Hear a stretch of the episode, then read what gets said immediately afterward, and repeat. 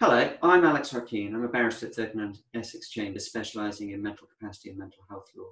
And I'm really pleased today to be joined uh, in the shed virtually by Dr. Tania Gergel. And as people know by now, I hope, I always really want the person who I'm talking to to introduce themselves rather than me try to project onto them what it is that I think that they do. So, Tania, over to you. Can you give us a little pen picture of, of, of your background and your position and what your interests are? Um, well, I suppose essentially I'm a philosopher, so I kind of get confused about what it is that I do as well. Um, but uh, yeah, I'm currently I'm I am I'm a philosopher in residence at the Institute of Psychiatry at King's College. I'm in the Department of Psychological Medicine, and um, my at the moment I specialise in sort of philosophy of medicine, philosophy of psychiatry, and specifically uh, mental health ethics and law. And I'm part of a large project, Mental Health and Justice. And one of my uh, particular areas of interest is um, advanced decision making um, in, in mental health. And one of the areas, I mean, in particular in relation, in relation to kind of advanced decision making, I think one of the areas which comes up is in relation to capacity. So people's yes. decision making capacity. And I just kind of i want to talk more about advanced decision making in a, in a minute but just thinking about capacity decision making capacity for a second. And being really as it were blunt you're a philosopher. H- how can you help somebody who is thinking about somebody's decision making capacity? So um i mean i think there's a kind of uh, it's that's a variation of a question that often comes to me, especially as I say, being the philosopher in residence at the IOP. Um, but the sort of what's philosophy got to do with this? Because I think when people think about philosophy, you know, they think about people sitting in rooms contemplating the meaning of life and some, you know, abstruse kind of thought experiments. Um, but actually, you know, as I say to people, what philosophy is really about is sort of, I mean, it can boil down to sort of four central questions. Um, and, and that's, you know, the question of, of how should we act? And so that's ethics. And people don't seem to have so much of a problem of understanding how that relates to, to issues like capacity. But then there's things like, you know, what's, what is something? What's the nature of something? So the sort of metaphysics question. Um, then there's how do we know things? How is it that we come to reach knowledge and understanding? What is knowledge? Um, so epistemology. And, and then of course there's logic and whether you know whether a concept actually works whether the reasoning process within it is flawed or, or whether it works and so hopefully you know just by kind of just by mentioning those sort of central questions we can begin to see that there will be, you know, there's going to be a relation to something like decision making capacity, to a concept like that, um, and you know, for it to its sort of broader ramifications. Just dwelling on the kind of the ethics bit for a second, because I mean, I, my, I mean, I, one of the things I always say when I'm training people or teaching people is that you know the Mental Capacity Act is kind of one percent law and ninety nine percent ethics Yes. So I kind of, as I don't require any persuasion um, that the ethical side is of importance, but I wonder if the, if you've got any kind of, in terms of because you're you're as it were, you have the the, the academic and the tools, the, the linguistic tools to be talking about ethics. I've got a rather kind of hazy conception. I wonder if you just want to give us any thoughts on kind of thinking about capacity from an ethical perspective. Um. So I suppose I mean I think that generally, I mean, as you say, you know, I think it was 95%, 99% ethics, maybe, and that's probably quite an accurate reflection. And I think, you know, people are, even if unwittingly, people are thinking about ethics when they're thinking about the central question of um, surrounding decision making capacity. And I mean, so sort of key areas. I mean, if we start at the very beginning, we start with this idea about uh, presumption of capacity. So we need to assume that the person that we're talking to has the ability to make the relevant decision unless we've got really good reason to suppose otherwise. And that might sound quite straightforward at first, but I suppose in very general terms, decisions often involve values. They involve the values of the person who's making the decision, they involve the values of the person who is assessing the decision, and they involve the sort of broader societal values surrounding, you know, it, surrounding the general context in which those decisions are being made, as well as the values of the medical profession, the values of the legal profession. So lots and lots of different evaluative dimensions coming into this. And yet, the decision as to whether someone has capacity is supposedly, purportedly, an objective decision, and an ob- objective assessment.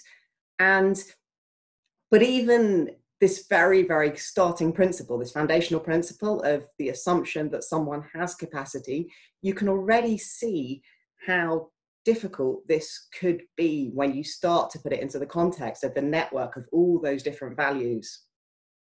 Yeah. Can we just dwell on presumptions for a second? Because I know it's mm. something which really, it really bothers people and it really bothers people in different ways. And I mean, just to, just to conceptualize for a second or concretize for a second, for instance, in the kind of mental health context, if you put more weight on presumptions and you want to have a mental health law which is more capacity based, then one of the fears which is expressed is, for instance, well, what happens if people misuse a presumption of capacity? You know, the presumption of capacity is used against someone. So someone saying, I want help. Yes and then the professional involved says, well, there's a presumption of capacity. I'm going to presume you've got capacity to decide, for instance, to self harm.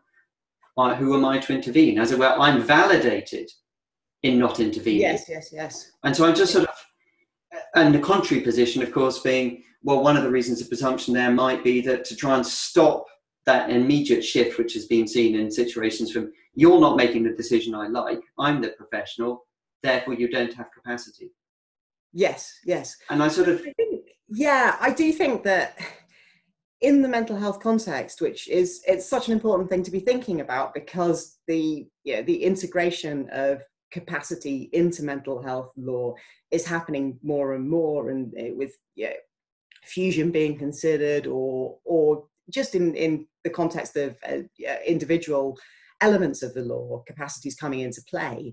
Um, and I think there's yeah, there is there's a bit of a catch 22 situation in certain areas, certain elements of psychiatry, not just surrounding capacity, but surrounding concepts like insight, surrounding things like self harm, um, like sort of suicidality. Um, and the sort of this catch 22, the, the sort of thing that you're describing is that, you know, if someone says that they're unwell and they need help, um, then often it can be assumed by a professional that they're not actually that seriously unwell and that maybe they don't need that sort of extreme level of help. And um, this can certainly happen, you know, in cases of self harm.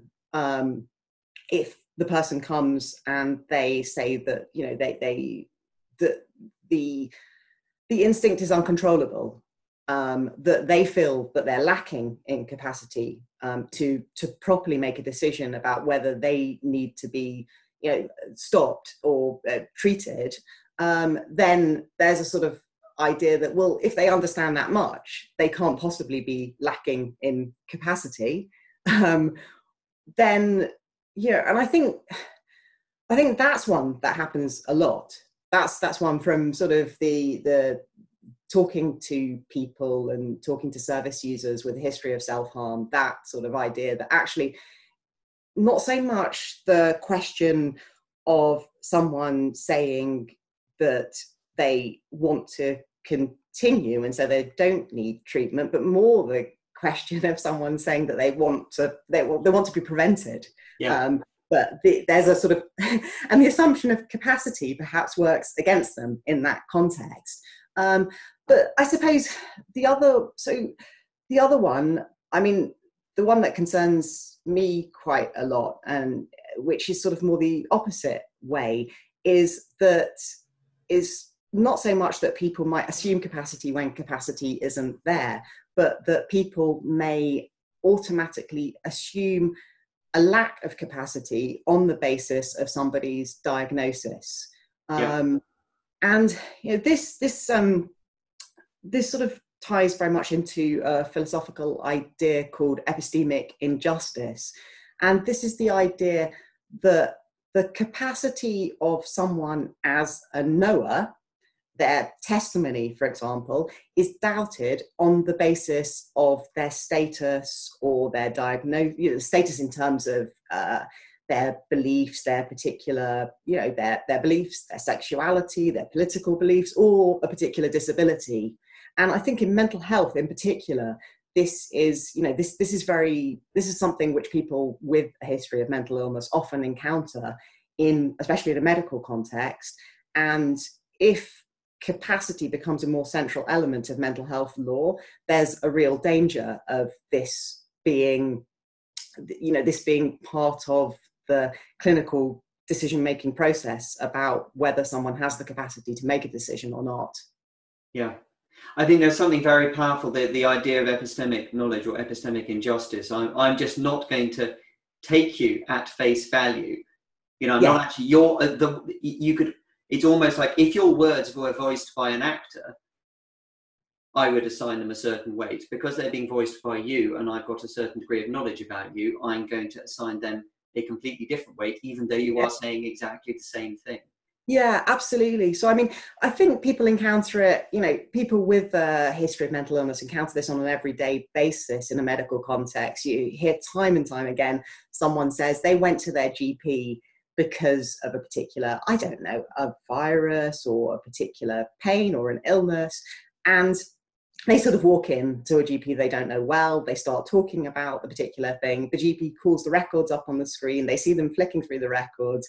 They know straight away that they're going to see a history of, I don't know, of bipolar, schizophrenia. The second that they see that, automatically the I'm, I'm, sorry this is i'm not meaning to cast aspersions on gps as uh, this is, i'm not saying that this is of every gp this is just a hypothetical example or an example that's encountered by some people yeah. that the second that this diagnosis is seen then the account that the person is giving of the experiences that they have and the effect that those experiences are having on them is somehow doubted in a way which it wouldn't be had they not seen that diagnostic um, yeah that, that diagnostic analysis on the records. I want to sort of change gears mentally and think about advanced decision making in, in a second but before leaving that what do you think could be done to help counteract what you've just described? So you've described the idea of you know yes yeah. when when the person's seen in their context a different value a lesser value perhaps is of lesser value is attached to what they're saying. Um, I think in the context of mental illness, um, I mean, I, I, sort of part of the problem, whether it's for primary care or secondary care, part of the problem is that uh, medical professionals tend to see people with mental illness when they're unwell, and obviously those in a hospital context when they're very unwell, and you know it may at, at those times they may be strongly justified in thinking that that person lacks capacity, for example, to make a decision about treatment. And they don't necessarily, especially with the sort of pressures on services at the moment, they don't necessarily spend much time with the individual when they are comparatively well, when they're living their life relatively normally, whether you want to describe it as in remission or recovered or, or just stable. And so what they don't see is evidence that actually those people you know are functioning very well and do have capacity to make decisions about many things and and about treatment. Um, and so i think and this isn't just about medical professionals this is about society in general and the sort of pictures that people have of an individual with mental illness. There's a kind of global assumption that this person this person's capacity is somehow impaired because they experience at points they experience severe episodes of mental illness. So i think that you know for a start if we have less stigma surrounding mental illness and people who uh, people with mental illness are able to talk out when they're well about their experiences and how they view those experiences and to sort of show a different side to themselves all at the same time as being open about the fact that they encounter that they experience mental illness then i think people will start to have a different view and may start to think actually you know that this this almost presumption of incapacity might not be correct. And especially for medical professionals i think it's important that they work with service users who are well or who are you know who are in remission who are stable and they talk to those service users to get a sense of you know a fuller picture of of the person and a fuller picture of why it's you know why they should be assuming that the person has capacity most of the time. Brilliant. I, I really want to ask you whether as a philosopher you think the concept of mental capacity stacks up logically but i'm not going to um, simply because it's such a big issue. So and i do want to make sure that in our remaining time we've had I, I, I, want to get your insights for people on, on advanced decision making, and the, in particular, the bit that I'd really like your, your input in, your, your help with is is so much of advanced decision making it is bound up in this idea that are you the same person across time? Mm. And that's that stuff that philosophers are, are really well equipped to, to help with mere lawyers like us not so good so over to you because I really like your thoughts on on this this this issue. Um, well, you know, firstly, I'm disappointed that I don't get to do a logical breakdown of mental capacity because I was looking forward to talking about things like reductio ad absurdum and the concept of decision specificity, but I'll save that for another time. so, well, we, may, we may have to do part two, but yes. Yeah. I bet everyone can't wait. so, no, no, returning to the question that you asked me, this question of the continuity of the self over time, which, as you say, is so much bound up in the notion of advanced decision making. So, you know, to, to put this, first of all, to sort of give this an example so that it makes sense to people, the kind of thing that we're talking about. I mean, one of the big debates sound, surrounds, for example, um, advanced decision making and dementia um, and the concept, the, the concept of someone's values, especially in relation to things like quality of life. So the if you take a take the example of someone who you know that they're in the very early stages, they've just been diagnosed with Alzheimer's or they are becoming older and they're thinking that this is a possibility that you know that may happen to them at some point and they've witnessed people going through this and they in their current state in their well state or in their state in the very early stages before things have really started to impact on them they think of this as something that would be you know that that they feel would be intolerable. They feel would have such a detrimental effect on their quality of life that it would you know effectively for them now make life something which isn't you know not worth living. They the loss of their cognitive abilities um, and elements of their personality and character those type of effects. So that's that's how they feel. They then working on these values and ideas and beliefs they draw up uh, for example an advanced decision to refuse treatment if they become seriously unwell and have dementia things like that. But then as the condition worsens or as they you know if they do develop the condition often people can change dramatically and not just change in terms of the sort of the negative you know the sort of impairments of memory that type of thing but entire sort of personality shifts. And you know you can often i know i remember from i remember actually seeing both my grandmothers go through um, alzheimer's. And you know i remember that actually they were both especially in the earlier sort of stages when they were quite severely affected on the cognitive level and probably would be considered to be lacking in capacity to make many decisions. At the same time they were you know you could see that they were having a quality of life that they had a very distinct personality that they were enjoying the experiences that they had. And that may very well have differed from how they would have seen things when they were well um, prior to this. And so in philosophy one of the central ideas about the what you know what makes us the same person so in, in law, if if your advanced directive, if your advanced decision, sorry, is going to apply at a future time when you lack capacity, it's important that you're the same person. I mean, if you're not the same person from a legal basis, from an ethical basis, why should we think that your prior decision has any more relevance for your future self than you know than anybody else's or the medical professionals? Um, and you know, one of the central ways um, in contemporary philosophy of thinking about what makes us the same person over time, uh, you know, what makes me now the same person as I am in, say, 10 years' time, is something, is psychological continuity.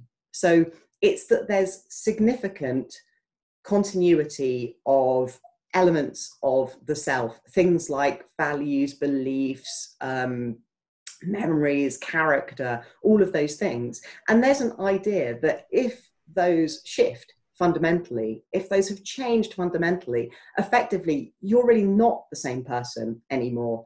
And that, once again, that might sound like quite an abstruse idea, but if you put it in the context of the dementia example, you can see that, in fact, it's, it, it has real relevance here. You know, it, it's not just a sort of, it's not just some abstruse metaphysical mm. question about, you know, is this person the same person now that they're unwell as they were before? It's actually a question about, you know, have their values, have their idea about quality of life, their personality, have those things shifted to so to such an extent that they really aren't the same person as they were when they wrote the document? Yeah, I mean it's a I mean, obviously, legally, you are. You don't, unless, I mean, the, the law doesn't identify that you become a different person, but you are completely right. There's a very different calculus involved if you actually think this advanced decision is really relating to someone we shouldn't identify as the same person. Yes. And it is, I mean, I would just, uh, we are almost out of time, I'm afraid, but I think one, one important nuance, possibly just from the legal side, is that I think the drafters of the Mental Capacity Act at least sort of recognised and allowed for that. Because it does say an advanced decision is valid and applicable unless you've done something fundamentally inconsistent without remaining your fixed decision. And mm. do doesn't necessarily mean at a point when you had capacity. So it yeah. might be that there's a kind of let out in the situation where it does feel like psychologically this is a different person or, or, morally ethically this is a different person. But yes yes. it's otherwise it's a really it's a really complex area isn't it? Sort of ethics. Yeah and you know you can see how extreme this can be. I think it's in the uh, I think it's the Netherlands, you know, where they, they actually have advanced euthanasia directives. And there was this sort of horrific case where someone anticipating um, dementia, anticipating the decline, who, you know, who really had strong views about what their quality of life would be, or, you know, the lack of quality of life would be, had written one of these directives. And it was very, it was very evident actually that their views on that had changed, but because they were seen as lacking in capacity, the directive was actually acted upon, and um, and, and they ended up, you know, they they ended up dying. Um, and I mean, this particular case has been investigated, and the, the clinician at the centre of it was actually prosecuted for malpractice. But it's easy to see sort of it's easy to see how these things can especially in in that kind of context what a sort of slippery slope it can be and i think it's so much bound up um, I mean, you, you know, you can talk about inconsistent things, but then you might say, well, the inconsistent thing is just evidence of the medical condition, and that was anticipated by the person, you know. And it, it's also, I was talking about values before and societal values, and you know, society, we as a society, we're now experiencing sort of having an aging population in a way that we just didn't, and we have views about um, about the experience of aging, the type of deterioration that might come with it, and how that would impact on quality of life, both for ourselves and for others. And all of those things can start to influence. Yeah, well, I think almost with that question we didn't ask or didn't allow, allow you to answer is as a philosophy, do you think you've just managed to, you know, what do you think about decision making capacity as an idea? I almost feel like as a philosopher, I need to be asking you, do you think advanced decisions should be allowed? But I'm not going to allow you to answer it now because we're, we're out of time. But I, I, I, well, first of all, I'm incredibly grateful to you for your time here.